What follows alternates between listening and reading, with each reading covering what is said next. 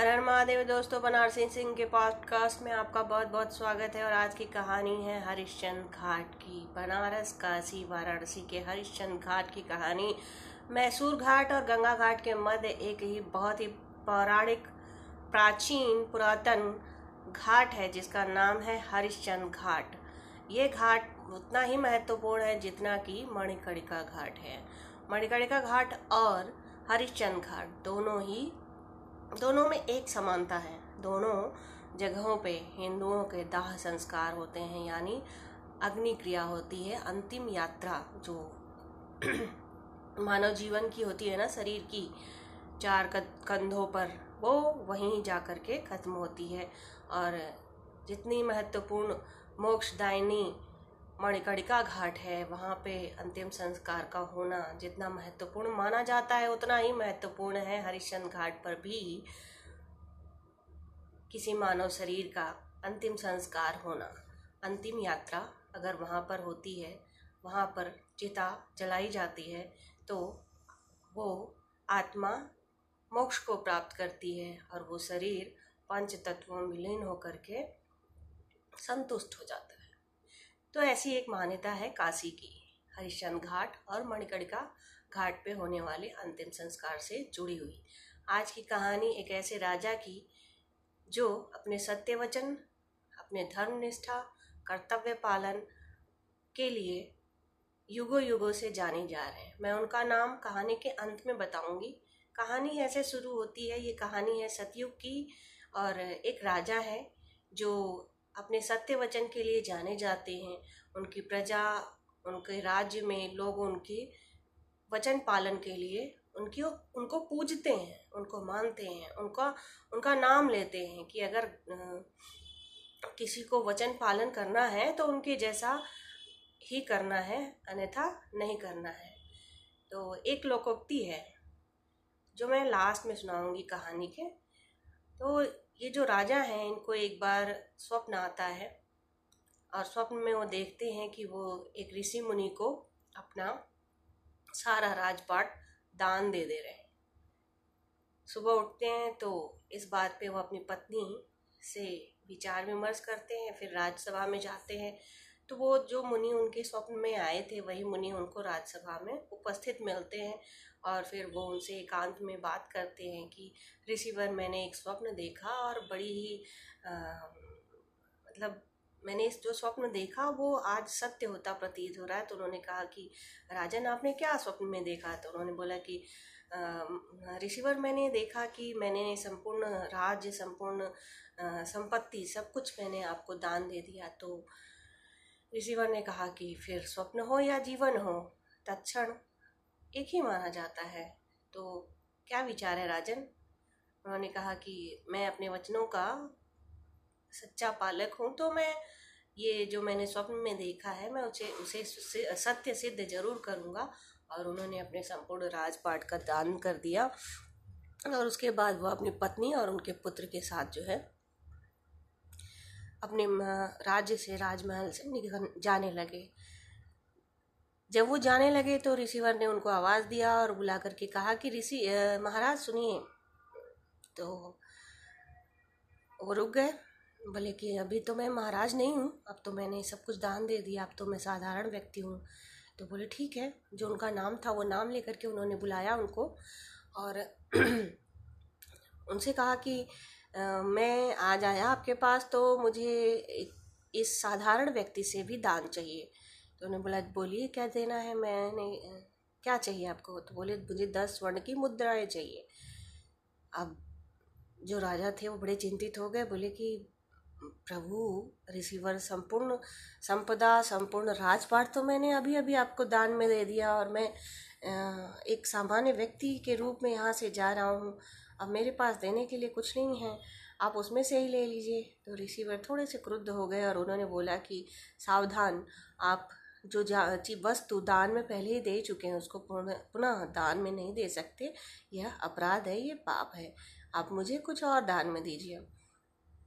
अन्यथा आप अपने वचन पालक जो जिसके लिए आप जाने जाते हैं, वचन पालन के लिए, वो उसको त्याग दीजिए, आप अपनी सत्य निष्ठा को त्याग दीजिए। आप मान लीजिए कि आप एक साधारण झूठे मनुष्य हैं और अपने वचन से फिर जाते हैं, तब उन्होंने हाथ जोड़ा नहीं नहीं। ऋषिवर मैं मैं आपको अपने वचनों के पालन के लिए ये दस मुद्राएँ स्वर्ण की ज़रूर दूँगा।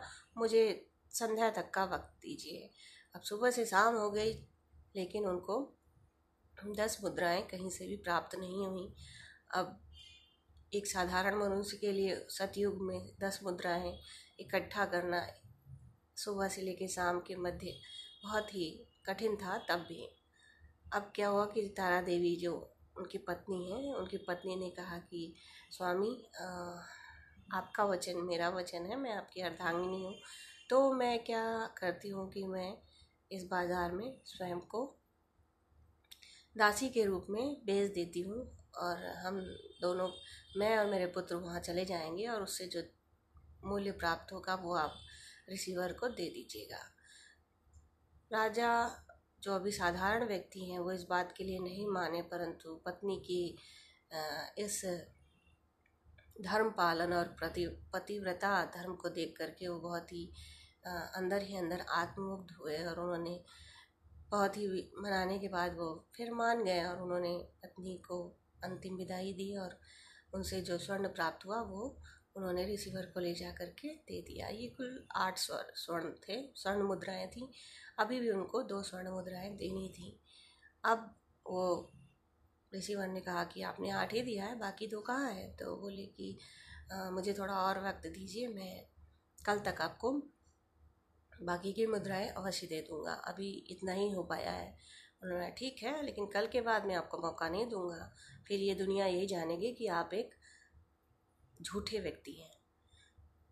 अब जो राजा थे वो बड़े ही चिंता में निकले वहाँ से और टहलते टहलते वो पहुँच गए एक घाट पे जहाँ पे कि अंतिम संस्कार किया जाता था और वहाँ पर जा कर के उन्होंने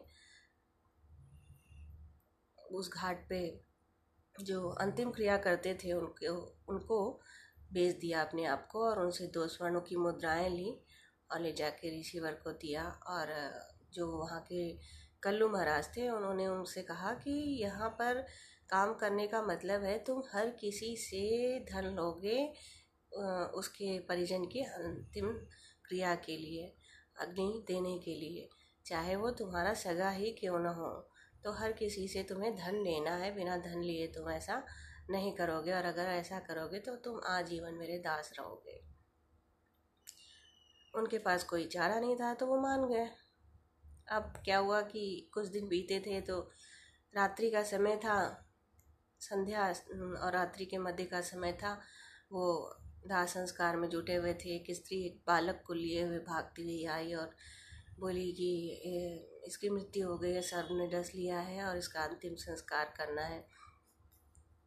उन्होंने बोला कि, मुझे मूल्य चाहिए, बिना मूल्य के मैं अंतिम संस्कार नहीं करूँगा।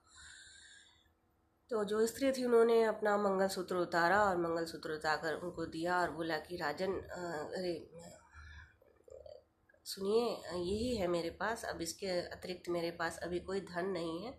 आप ये लीजिए और मेरे पुत्र का अंतिम संस्कार कर दीजिए। जब वो अग्नि जला रहे थे, तब अग्नि की व्यवस्था कर रहे थे, तभी गर्जन हुई, मौसम बदला और आकाशवाणी हुई। और तब ऊपर से ईश्वर ने कहा कि आपके सत्यनिष्ठा, वचन पालन से हम अति प्रसन्न हैं राजन। राजा हरिश्चंद्र, आपने सिद्ध कर दिया कि रघुकुल रीत सदा चली आई, प्राण जाए पर वचन न जाए। आपने अपने पुत्र के प्राण संकट में डाल दिए, उसको खो दिया। पत्नी आपकी दासी बन गई आप स्वयं डोम राजा के यहाँ दास बन गए। परंतु आपने अपने सत्य वचन का पालन निष्ठा से किया। इसके लिए आपको युगों युगों तक, हर युग में राजा हरिश्चंद्र के सत्य निष्ठा के लिए लोग कस्में खाएँगे। और ये घाट, ये स्थान जहाँ आपने काम किया है, उसका नाम हरिश्चंद्र घाट रखा जाएगा। और यहाँ पर लोगों का अंतिम संस्कार होगा और उसको मोक्ष प्राप्त होगा। तो इस तरह से भगवान ने और ऋषि विश्वामित्र ने, जो कि भगवान के इस नाटक के पात्र थे, उन्होंने राजा को, राजा हरिश्चंद्र को उनका संपूर्ण राजपाट लौटा दिया। पुत्र भी जीवित हो गया और वो फिर से और महान और यशस्वी राजा के रूप में स्थापित हुए। तो ये कहानी है रघुकुल के राजा हरिश्चंद्र की। हरिश्चंद्र श्री रामचंद्र के पूर्वज थे। हरिश्चंद राजा हरिश्चंद पैदा हुए थे सतयुग में और श्री रामचंद्र जी उसी कुल में पैदा हुए त्रेता युग में। तो आपने सुना श्री रामचंद्र मर्यादा पुरुषोत्तम श्री रामचंद्र के पूर्वज, राजा हरिश्चंद्र की कहानी, जिनके नाम पर बनारस के उस घाट का नाम है जो हिंदुओं के लिए मोक्ष का घाट है। तो ये कहानी सुनकर आपको कैसा लगा, ज़रूर बताइएगा कमेंट बॉक्स में। एंकर में आप मेरे दिए हुए लिंक से ये पॉडकास्ट और इनकी कहानियाँ सुन सकते हैं। ज़रूर सुनिए और सबको सुनाइए। इनसे सीखने को, जानने को बहुत कुछ मिलता है। अगली किरानी की कहानी के साथ में बहुत जल्दी आपके सामने आऊँगी। तब तक के लिए नमस्कार, हर हर महादेव।